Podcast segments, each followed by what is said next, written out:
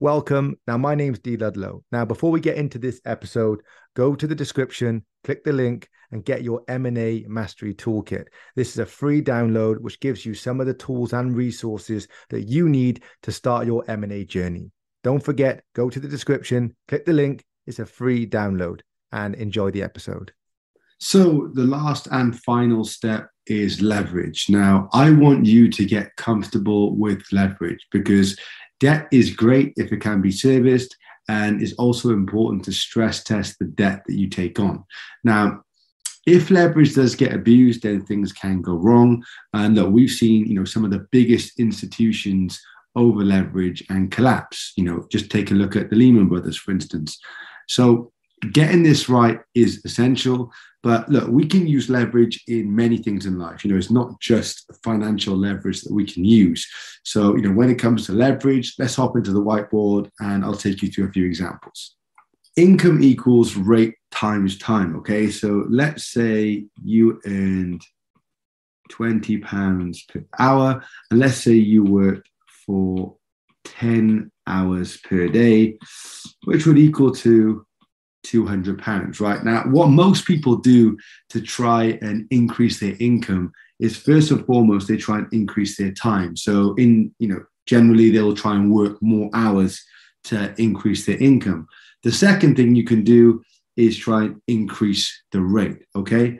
So either try and work more hours, or then you can try and increase your rate. However, it's not as easy to increase your rate depending on your circumstance, okay? So looking at this, you probably think, how can you actually gain some sort of advantage? Now, if we take business owners, for instance, right, they will leverage their income through employees. So, their earnings will go up, and also they'll get back more time because, they got staff there that can, they can delegate and outsource different tasks to, which allows them to grow and also allows them to get more time.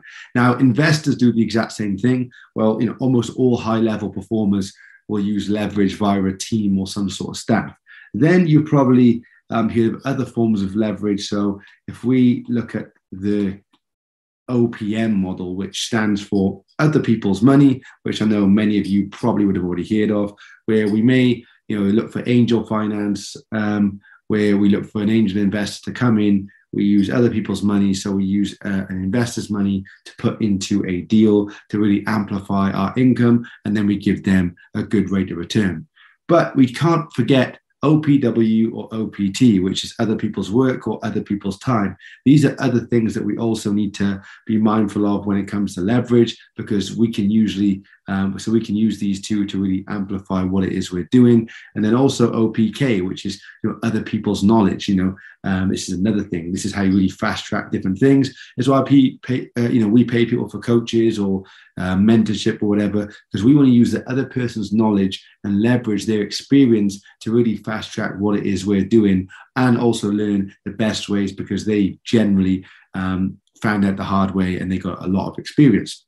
Then we can look at our network and try and leverage our networks. Those connections are also very, very important. But I'm going to give you another example on leverage.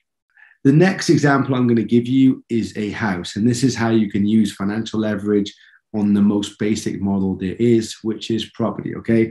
So let's just use the UK, for example. So a first-time buyer in the UK can get a mortgage on a 5% deposit, right? Now, of course, there's different criteria to this, but I'm just going to use, in general, 5% is what first-time buyers can get. So let's say this asset is worth £100,000.